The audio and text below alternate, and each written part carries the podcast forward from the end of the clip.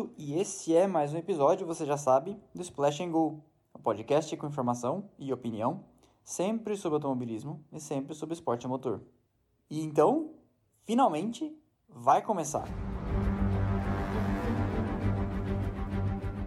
Esse podcast nasceu há 17 semanas atrás, justamente na semana do cancelamento do Grande Prêmio da Austrália em Melbourne, originalmente marcado para 15 de março de 2020.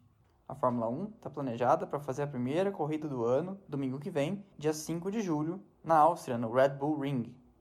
Mas e aí? O que, que a gente pode esperar? Bom, a primeira resposta honesta é que nós não sabemos.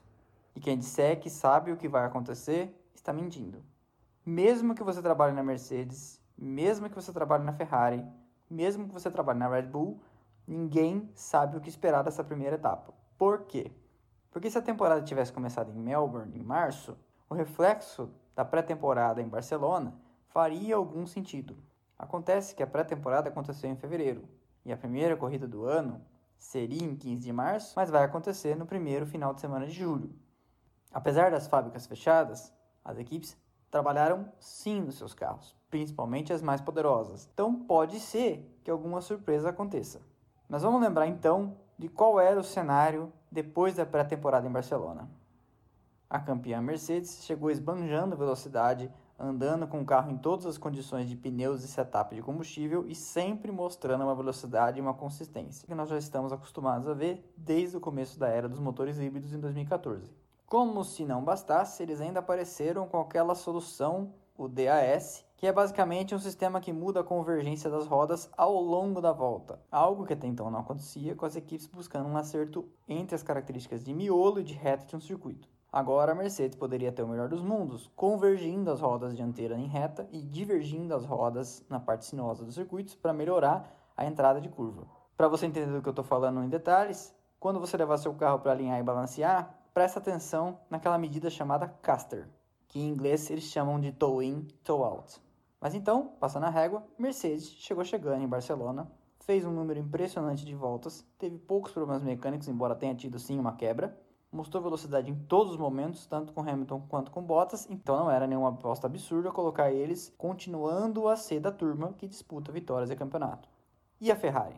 Bom, a Ferrari, na pré-temporada de 2019, mostrou um desempenho que assombrou todo mundo e fez a maioria dos analistas traçar um cenário de que, finalmente, a Mercedes ia perder o trono de equipe que liderava o grid em todas as condições. Acontece que, entre a pré-temporada de 2019 e a primeira corrida na Austrália, a Mercedes mexeu no carro e também a Mercedes provavelmente escondeu um pouco do jogo. E quando chegou na Austrália, a Ferrari não estava nem aos pés do time prateado alemão. Nesse ano de 2020, na pré-temporada, a Ferrari não encheu os olhos de ninguém. Na pré-temporada, ninguém vai dizer que o carro é ruim, mas nas entrelinhas conseguiu-se ler um pessimismo contido do Mattia Binotto e do Vettel especialmente, ao falar do carro, afirmando que sim, a Mercedes ainda era o carro a ser batido. E aí todo mundo põe-se a pensar: será que a Ferrari aprendeu a lição e escondeu brutalmente o jogo na pré-temporada em fevereiro? Ou de fato eles fizeram um carro ruim e estavam sendo apenas sinceros.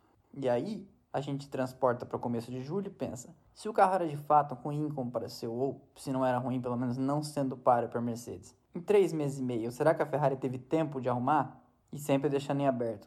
De arrumar, se é que era ruim, a gente não sabe.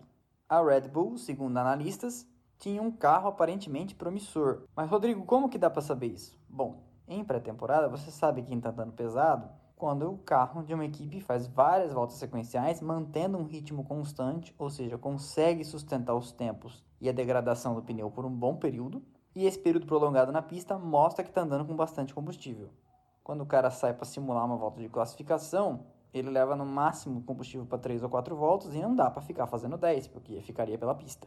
Mas é tudo um jogo de esconde, um jogo de gato e rato. Não é raro as equipes da frente andarem com 20, 30 quilos a mais de combustível no tanque para não deixar com que os adversários saibam onde eles estão. Mas ainda assim, quem estava em Barcelona foi unânime dizer que parecia ter o carro da Red Bull mais potencial de incomodar a Mercedes do que o carro da Ferrari.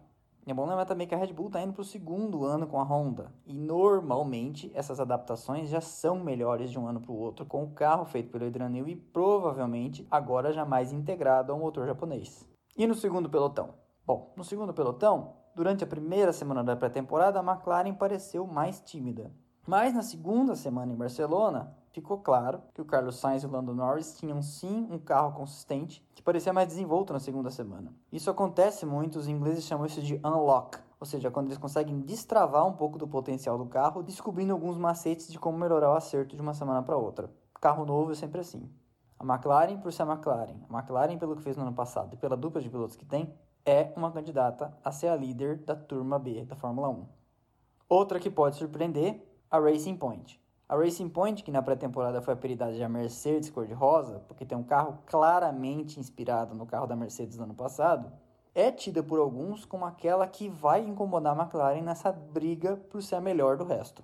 Algumas declarações do seu diretor técnico, Andrew Green, mostravam um otimismo meio incontido de alguém que não via a hora de chegar em Melbourne para, quem sabe, conseguir marcar alguns bons pontos no começo do ano. E essa é uma lógica de equipes médias e pequenas. Normalmente, quando elas sabem que elas fizeram um grande carro, elas querem tentar marcar o máximo de pontos possível no primeiro quarto da temporada, porque as equipes grandes, quando não acertam a mão, como seria, dizem alguns, o carro da Ferrari, ao longo do ano conseguem tirar essa diferença no desenvolvimento. A Racing Point, por mais que supostamente tenha copiado o carro da Mercedes, e por mais que tenha muita grana injetada pelos investidores liderados pelo pai do Lance Stroll, não é uma Ferrari em termos de know-how e de dinheiro. Então vale prestar atenção, porque é um time que parece, ou quer dizer, parecia lá em março, que podia chamar atenção e surpreender nos resultados.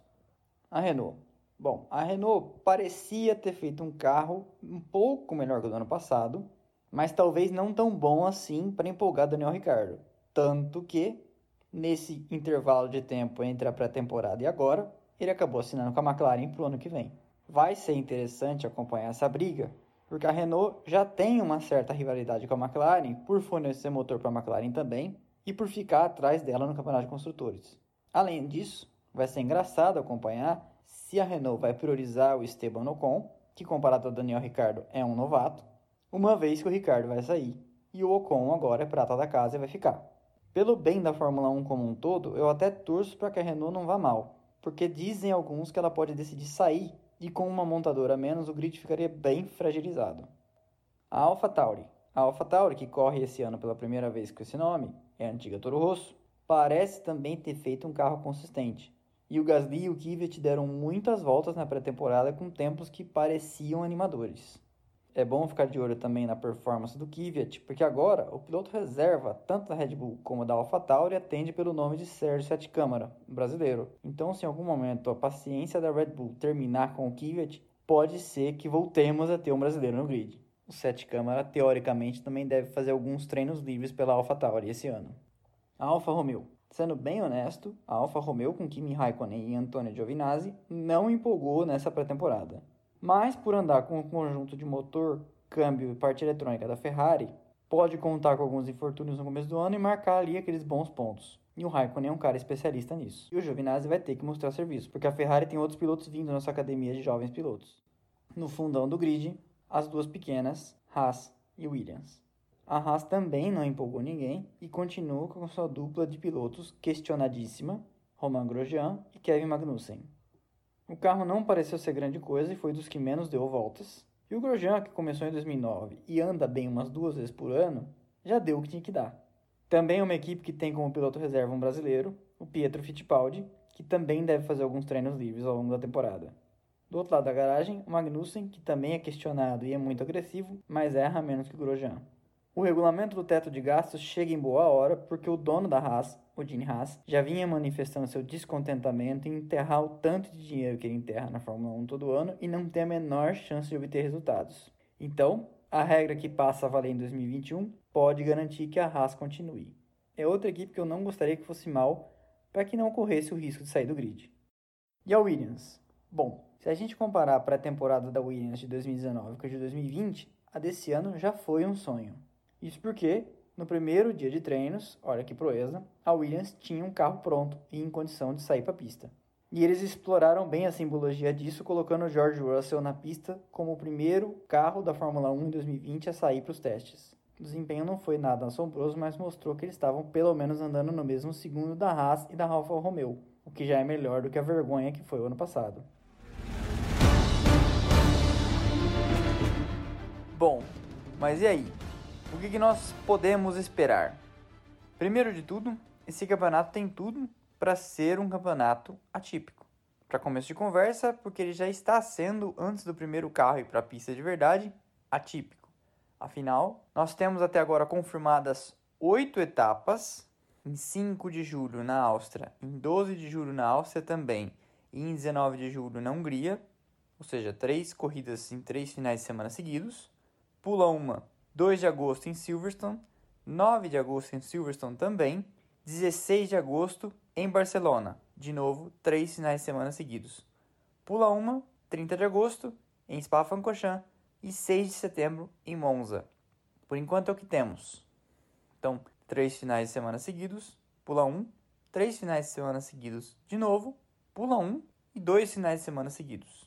E a FIA prevê, lá nos seus livros de regras esportivas, que o Campeonato Mundial de Fórmula 1 de um determinado ano só pode ser chamado assim por esse nome quando ele tiver, no mínimo, 12 etapas realizadas. Então ainda vão faltar 4 até o final do ano para que esse campeonato possa valer, por exemplo, como o hepta do Hamilton, caso ele venha a vencer. Muito se especula sobre uma rodada dupla no Bahrein, usando dois layouts de circuito diferentes, e provavelmente vai haver uma etapa em Abu Dhabi. E Deus nos livre de uma rodada dupla em Abu Dhabi, porque ninguém merece. Mas, depois de todas essas prévias, eu não vou ficar em cima do muro, eu vou sim dar um palpite. Para esses dois primeiros finais de semana, eu aposto numa Red Bull dando mais trabalho para a Mercedes do que a própria Ferrari. E aposto também na Racing Point como a melhor do resto, pelo menos nessas primeiras duas rodadas. Esse palpite sobre a Mercedes não significa que eles perderam a mão no carro, mas é só lembrar que no ano passado, quem teve chance de vencer a corrida foi a Red Bull com Max Verstappen e a Ferrari com Charles Leclerc. A Mercedes não teve em nenhum momento próxima disso. Eu aproveito para avisar que os próximos episódios vão começar a sair em dias de domingo. Assim, no domingo à noite eu já solto um episódio comentando sobre a corrida que vai ter acontecido pela manhã. Ok? Então, boa corrida pra gente. Acompanhe no Instagram durante todo o final de semana que eu vou postando notícias. Se você não segue ainda, siga @splashandgo.podcast e a gente se encontra aqui de novo domingo à noite. Se você quiser apoiar esse canal e ajudar com que ele continue crescendo e se profissionalizando, é só clicar no link que está na bio do Instagram, no apoia.se barra e deixar sua contribuição. Espero que você tenha gostado. Até domingo à noite. Um abraço.